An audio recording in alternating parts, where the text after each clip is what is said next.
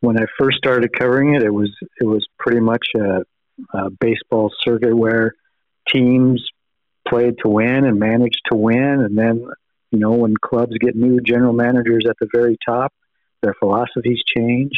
So then the style of baseball changes, and uh, becomes more about development and not so much winning.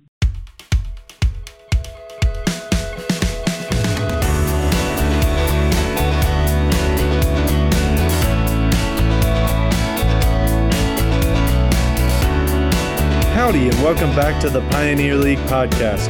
I'm your host, David Graf. It's another great episode today. We have Mike Scherting, who's the senior sports writer at the Billings Gazette and 406mtsports.com. He's been around the Pioneer League for a long, long time. He actually grew up going to games as a kid. That's how far back he goes with the Pioneer League. He's been covering the league for almost 20 years, covering the Billings Mustangs specifically for almost 20 years. And so we talked about his experience covering the Billings Mustangs and how he's seen the league evolve over the past 20 years or so. So we dove into all of that. It's a great time. This is almost a 30 minute interview. There really has been a lot of growth in the league, some good, some bad.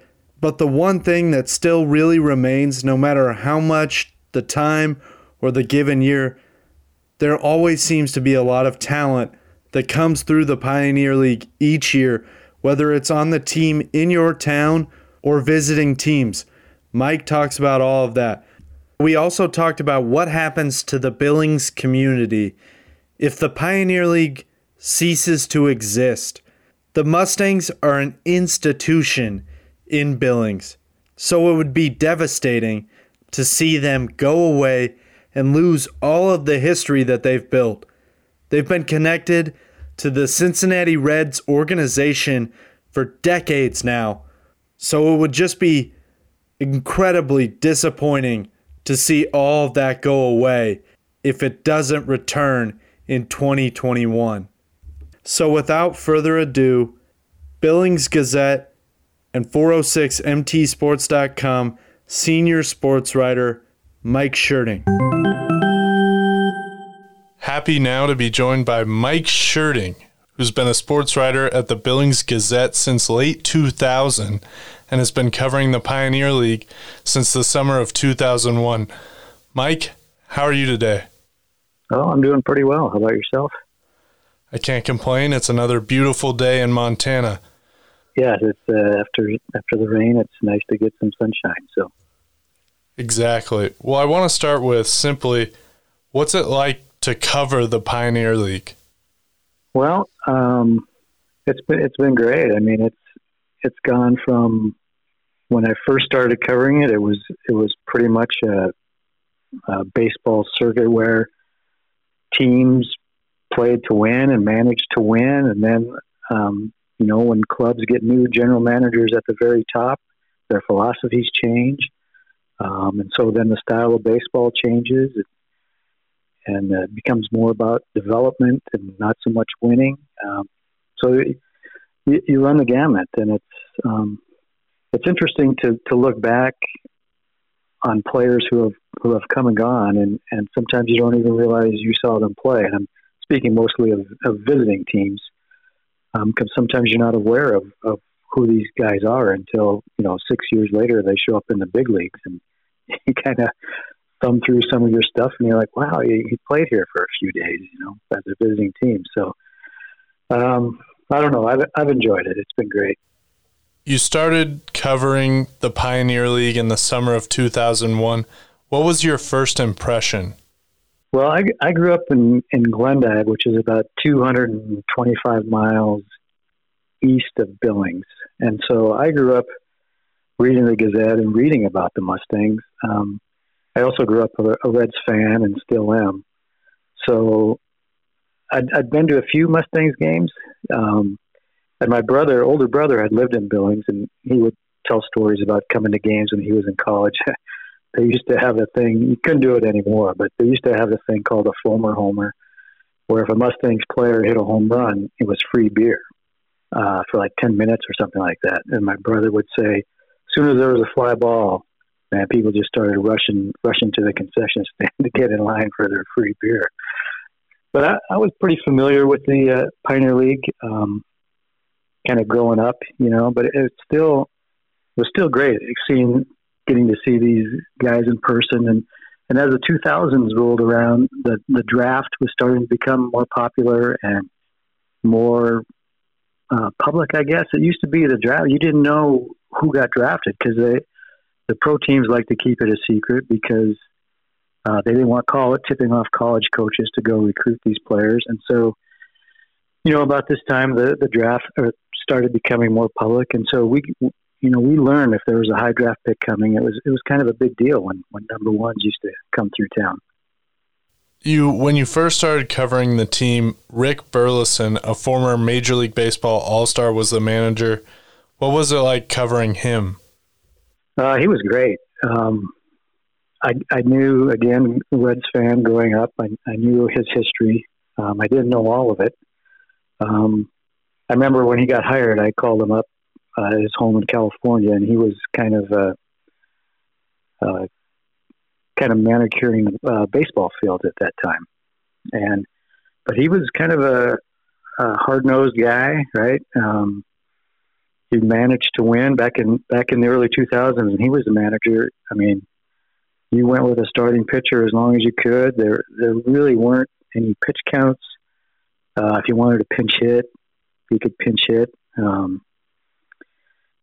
and he was just matter of fact it's because of him that I that I started taking tape recorders with me because he would give such long answers to his you know if you asked him about a uh, why did he bunt or why did he do this um, never took offense to a question. He never thought you were second guessing him, and he, and he took the time to explain his philosophy behind a certain play, what he was expecting to happen or what he was hoping to happen. And so I really learned that um, I needed to take a tape recorder because I couldn't couldn't write fast enough with his to keep up with his long answers. So he was great with me. Um, gave me all the time in the world, anytime I wanted it, and uh, years later, a couple times I've gotten a chance to go to Red Spring Training, and so I'd catch up with some former Mustangs who are now Reds, and I'd ask them about Burleson, and they just all raved about how much they learned from him. Um, he was strict. Uh, he kind of demanded perfection from guys, and you know, rarely got it. but they they all seemed to enjoy playing for him. Did those long-winded explanations have an impact on the way that you viewed the game going forward? Well, yeah. I mean, it was. Uh, I mean, baseball is my favorite sport, and, and I grew up playing it and loved it. Still do. Um, so I could see, like, if he was trying to explain something, um, why he was thinking that way. Um, it was just uh, what I enjoyed about talking to him is, well, for example, Chris well, he had his 32 game hitting streak here uh, when Burleson was the manager. And so what I enjoyed going to is, you know, after getting the comments about Valaika and what he thought about Valaika's streak, just ask and, you know, uh, what was your longest streak? You know, what what is this player going through right now? And uh, he did a good job of kind of personalizing things and um, and bringing things down to you know kind of the human level and and not just talking about robots and things like that. So you know he had so many experience. You know the Bucky Dent game with the Yankees. You know the '75 World Series. He was with the Angels.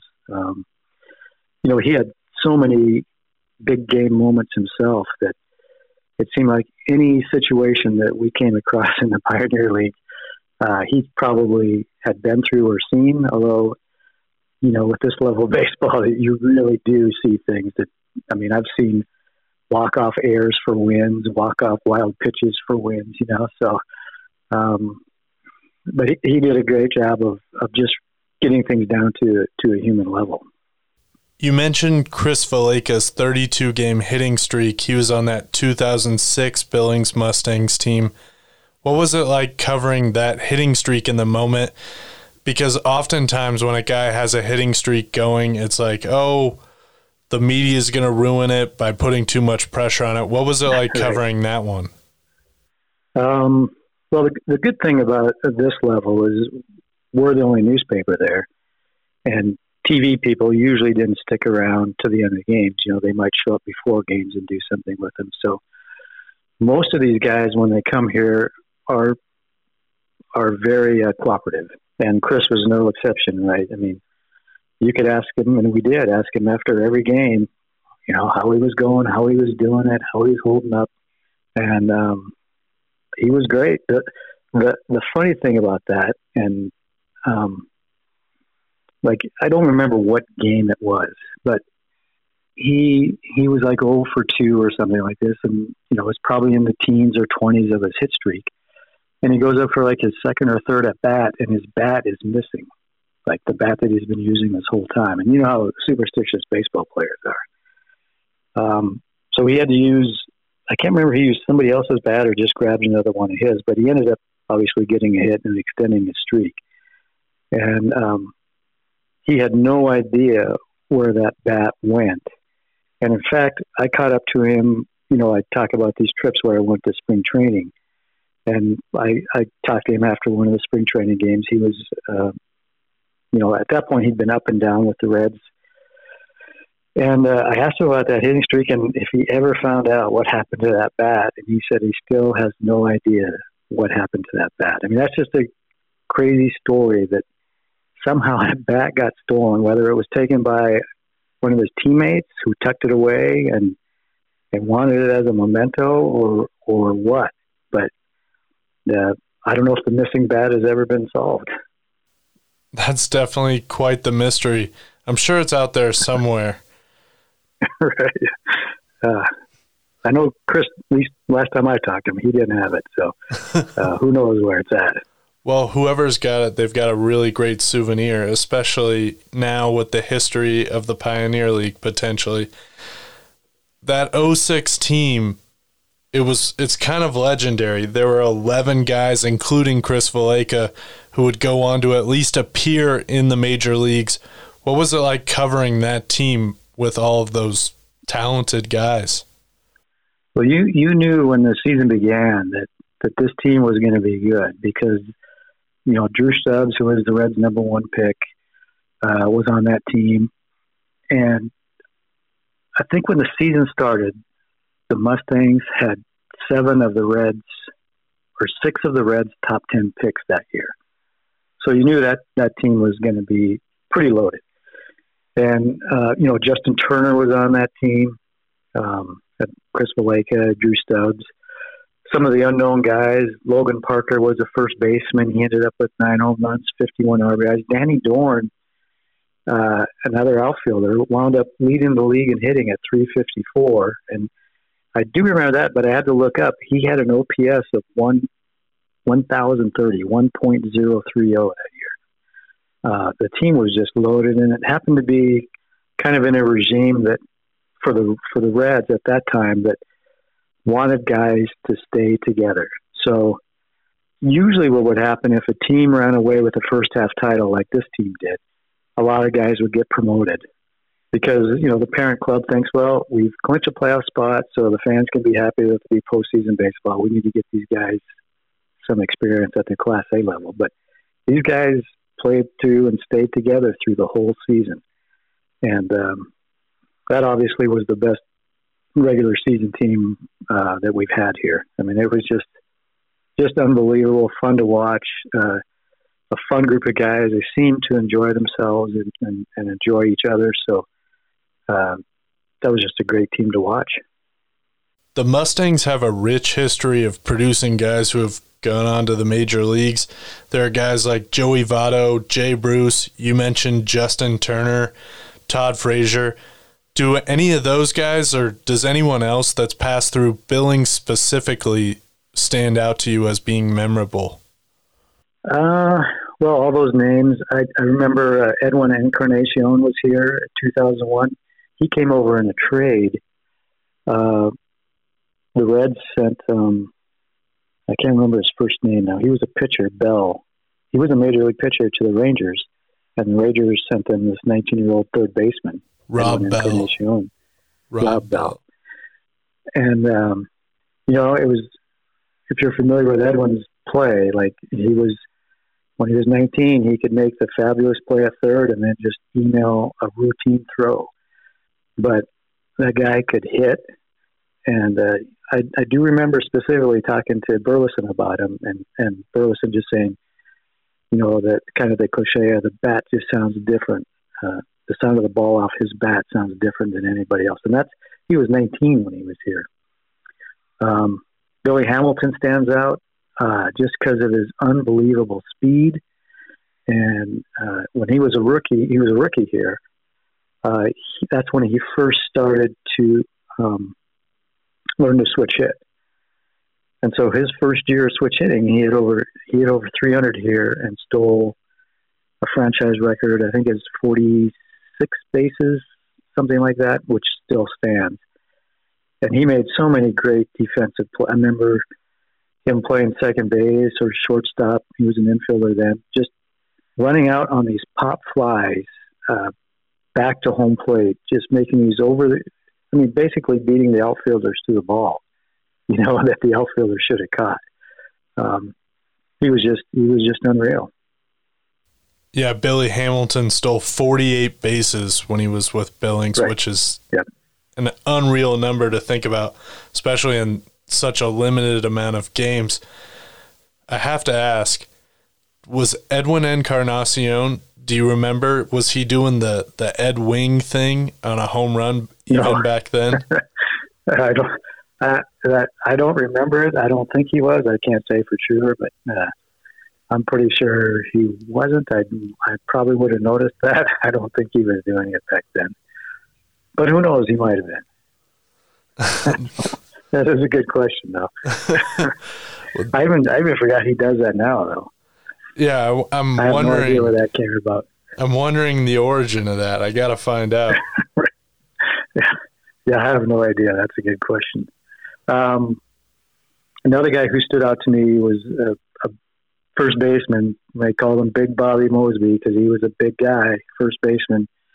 You could not get a fastball past that guy, but the guy he could not hit a curveball, but he would hit some monster home runs. And I remember I did a I did a feature story with him, and he told me he would he, you know, you kind of ask these guys um, the silly questions like their favorite food and things like that. And his his favorite food was a fried chicken sandwich. and I said, "Oh, a chicken sandwich." And he goes, "Well, no, I just take my mom's fried chicken, like a chicken breast, put it on a bun, and eat it." I said, "Bones and all?" He goes, "Yep." bone, you just eat around the bone. I'm like, okay. that guy, he could he could hit. He could hit a fastball, not so much a curveball. That sounds like a crazy feature story. Do any other features about teams, players, incidents in a game, anything like that stand out to you over the years? Well, I remember uh, kind of what stands out to me is, is Joey Votto because he came here as a high draft pick, you know, second round out of Canada. And um, I remember talking to, well, I used to, the Reds used to send everybody to Billings when they could, and they'd have like a three or four day uh, mini camp, I guess, for lack of a better phrase, right? Because, you know, the draft was in June, players would sign, uh, then they'd start kind of trickling into Billings. They do it differently now. Now they all meet in Arizona, and then they just fly them all up here uh, two days before the first game. They have one practice and game. But back in those days, they would hold these like mini camps, and so I would go to all their workouts. And um, I'd arranged to talk to Votto after this workout anyway, and it just happened that they were doing some infield fly drills or you know pop up drills.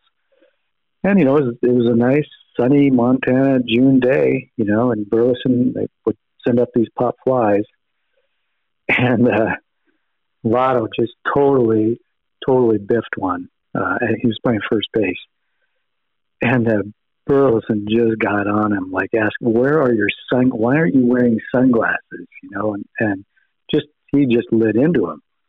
And uh, so I asked Votto about that after after the workout, and uh, he goes, you know, I have so much to learn about this game. He says, uh, from footwork to base running to wearing sunglasses, because he was just a raw kid. He was like 19 too, you know, and um, he could hit. You know, even then he could hit, and Reds knew he could hit. But he didn't, you know, being from Canada, he hadn't played a whole lot of baseball games, actual game experience. And so he knew he had to work on the little things. Uh, and and if you followed Votto's career, I mean, you know that he is detail oriented. And uh, if he knows he needs to work on something, he's going to work on that. And you know, sure enough, it turns out to be an MVP one day and and uh, Gold Glove caliber first baseman some seasons. So uh, I'll just never forget that time, just because we knew Votto was going to be a good hitter. But man, he had he had a lot of work to do as, as far as defense, base running, um, just playing the game, you know. And, and we grew up in America and think it's kind of just second nature or instinct to, to kids who've been playing all their lives. But uh, I think Votto had to work at some of that stuff. Yeah, Joey Votto is widely considered one of the most detail oriented, thoughtful players in Major League Baseball. What are some of your other favorite memories from covering the team over all these years? Well, um, probably one of them for sure is, is Votto's 2003 season, uh, just because of Jim Paddock, um, pitcher for the Mustangs. Mustangs clinched the championship that year on a Jim Paddock no hitter in the championship game, which turned out to be the clinching championship game. I mean, you don't see guys get out of the fifth inning anymore, right? And I had to go back and I, I looked up my old story. He threw 104 pitches. He walked two guys. Uh, the Mustangs turned one double play, so he, he only faced 28 hitters. But, you know, you, they don't let a rookie league pitcher throw. I mean, I, I can't remember the last year the Mustangs have let a rookie pitcher throw more than 75 pitches in a game. You know, some some years it's been as low as they're just going to set it at 50, and he threw 104. I mean, they don't even let major league pitchers throw 104 pitches anymore. You know, um, so that that will always be probably my my best memory, just because I, you know, I was sitting in the press box with myself, the guy who ran the scoreboard, and then the official score. And I don't know if you've ever covered a no hit game, but you know, around the fifth inning, you start thinking, oh, we could see a no hitter, and then around the sixth inning, seventh inning, you're like, well, if we, if we get a hit, let's make it a clean one, you know. And by probably by the seventh, eighth, and ninth inning, uh, you're kind of feeling sorry for the official score, right? Because that's a lot of pressure on that guy, especially on a on a home. You're at home. Um, it's uh, it's kind of kind of nerve wracking, even just covering the game. Yeah, no hitters are something special. I've been a part of a few, you know, in my younger days playing and then as a spectator as well. Minor league baseball is, you know, it's kind of a weird, wild workplace. What are some of your wildest, craziest minor league baseball related stories? You know, I don't know if I I have a whole lot. The, the Mustangs are a pretty um, uh, what's the word I'm looking for? I guess traditional franchise. They they would they never did the uh, you know dizzy bat races. You know they bring in things like the superstars if you're familiar with them, or um, stuff like that. They never brought in, rarely brought in any half or half inning entertainment. I, I do remember the Mustangs GM Gary Roller, who's still the GM. He would tell me Burleson would like if he had if he was going to do something like in between innings, he wanted to to give Burleson a heads up so that you know just say the pitcher might need a few more warm up tosses or whatever. But Roller would say Burleson would always say, just don't turn it into a clown show. and so the Mustangs have always been kind of a traditional, you know, you come in, you're going to see baseball, and that's about it. Um, so there, there really hasn't been um, a whole lot of stuff like that. Um, that's a good question. I'd, I'd, have to I'd have to rack my brain, but nothing along those lines stands out. Just because um, when you walk through those gates at first Cobb Field and now Dehler Park, uh, you're going to get a baseball game, and that's pretty much it. So, uh, you know, I didn't see too many too many weird things. The Reds run a tight tight ship with their minor leaguers. They don't they don't put up with a whole lot. So it was it was pretty much straight and narrow, I guess, um, that I saw. Who knows, you know, what I didn't see, but it was pretty much just baseball. That's fair. There's nothing quite like going to a game at Dehler Park. It's certainly one of the best venues I've ever been to in minor league baseball. How do you think you've mentioned a few things in terms of how the game's managed and the game is played? How do you think the league has changed over the last 20 years or so?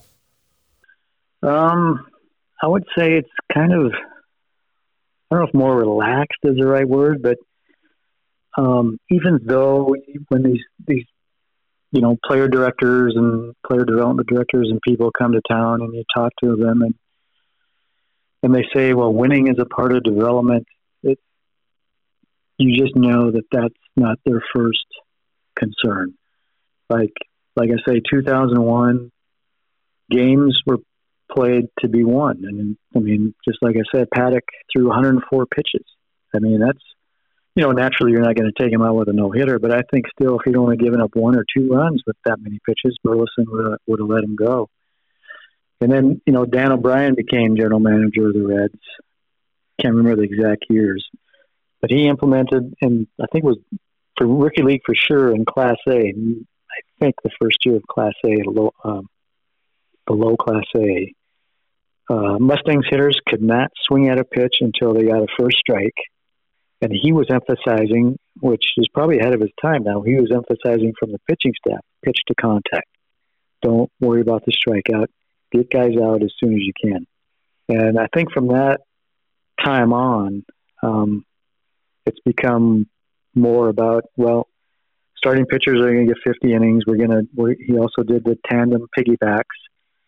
So two pitchers would be paired together. One guy would start one week, the next week, the next guy would start and the, the guy who started the week before would be the main reliever of that game.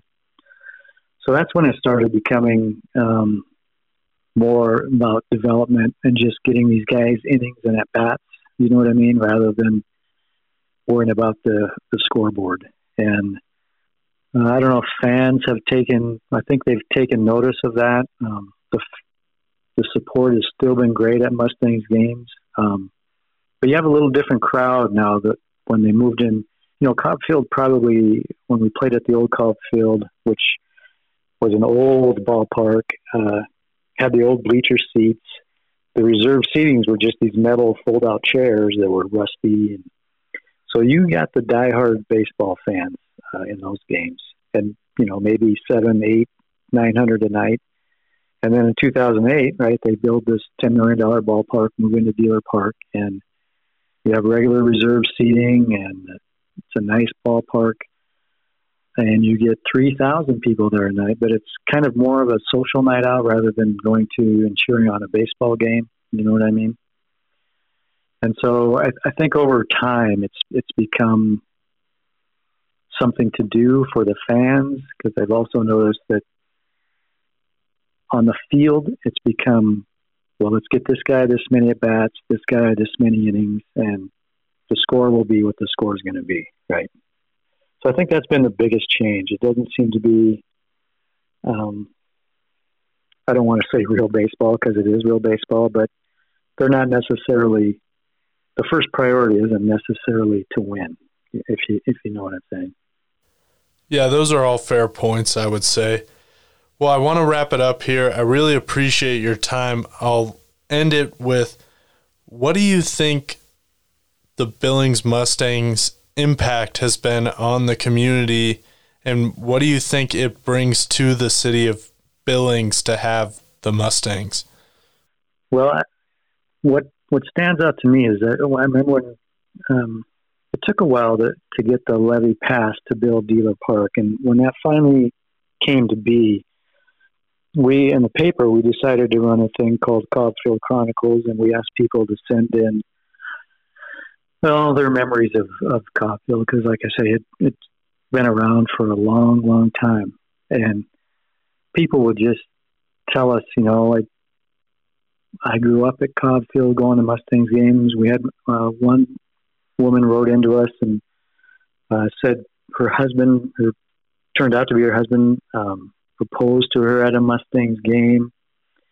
Um, you know, minor league baseball is just such a great, especially for towns of this size, they're just a, a great gathering spot for people. And if the the Pioneer League shutters, um, uh, it's just going to be just a huge loss because you know thirty what thirty eight nights of the year you could go to a Mustangs game, and three thousand other people are going to be out there on a nice Montana evening, taking in a pretty high quality baseball. And for all those reasons that people like baseball, it's you know leisurely. You can have good conversations with your friends or family. Um, I don't know. It's just going to be such a huge loss, and um, I don't know how you how you fill that void, especially you know the Mustangs have been around since the 1940s. Um, been affiliated with the the Reds since 1974. So, as you know, the players that have come and gone through here that you can now follow at the major league level, I just think, I think it's going to ultimately end up. Major leagues are going to ultimately end up paying the price of people in this part of the country won't have a connection to Major League Baseball anymore, right? I mean, you just won't. So it's it's going to be a big void to fill if if indeed this is the end. The Mustangs are certainly steeped in tradition. They've got a rich history. Not many minor league teams ever have had a team like they did in 2006 where 11 guys right. go on to crack the big leagues. It certainly will be sad if if yep. and seemingly when the uh, Pioneer League loses their affiliation. Mike Scherting, the Billings Mustangs beat writer since the summer of 2001. Thank you so much for your time and really appreciate you joining me. Yeah, thank you, David. This has been great, and you helped me help me jar some memories. So I, I thank you for that. You know, you cover these teams for so long, and sometimes, unfortunately, they, they blend right in one right in the other. So um, it was fun to to take that walk with you. Thank you. All right, I hope you guys enjoyed that interview with Mike Scherting, he's been covering the league, the Pioneer League, and the Billings Mustangs for almost 20 years. I know he's as disappointed as I am about no Pioneer League baseball this summer. It truly is. It truly is missed this summer. I'm certainly disappointed. No minor league baseball anywhere. I'm grateful that Major League Baseball is starting back. Opening day is tonight. So if you're listening to this episode on July 23rd, you're enjoying maybe some Major League Baseball in the evening after you've listened to this episode in the morning. I really appreciate Mike. Like I said on the last episode, he did help me get this onto 406mtsports.com.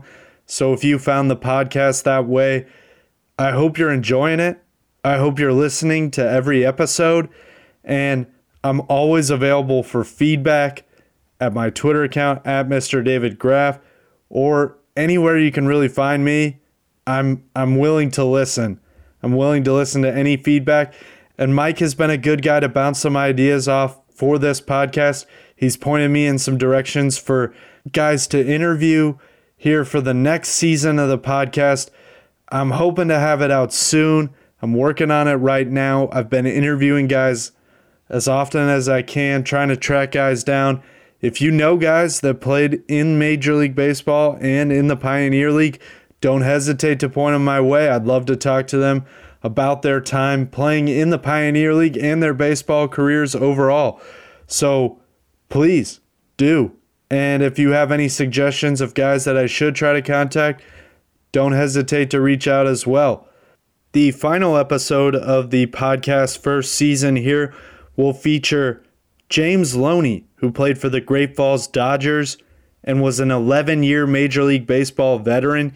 He spent most of his time with the Los Angeles Dodgers, manning first base, but he also played a few years with the Tampa Bay Rays. And so we got into all that, some of his MLB highlights as well.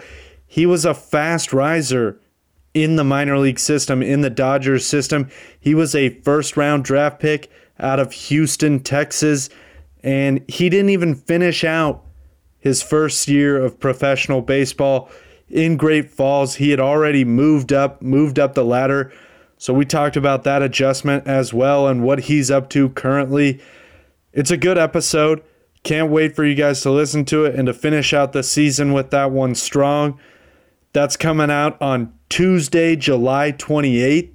So please look forward to that. And then I can't wait. I'm still working. I can't wait. Honestly, it's going to be a blast working on this second season. Hoping to get that around to you as quickly as I possibly can. Gonna do nine episodes a season here. So, looking forward to that episode to finish out the first season and can't wait for you guys to listen to what I've been up to working on this second season. A lot of great guests again. I really appreciate all of the support. Everyone who's liked, rated, subscribed, anything you can do to support the podcast. It is meaningful to me, and I really appreciate it.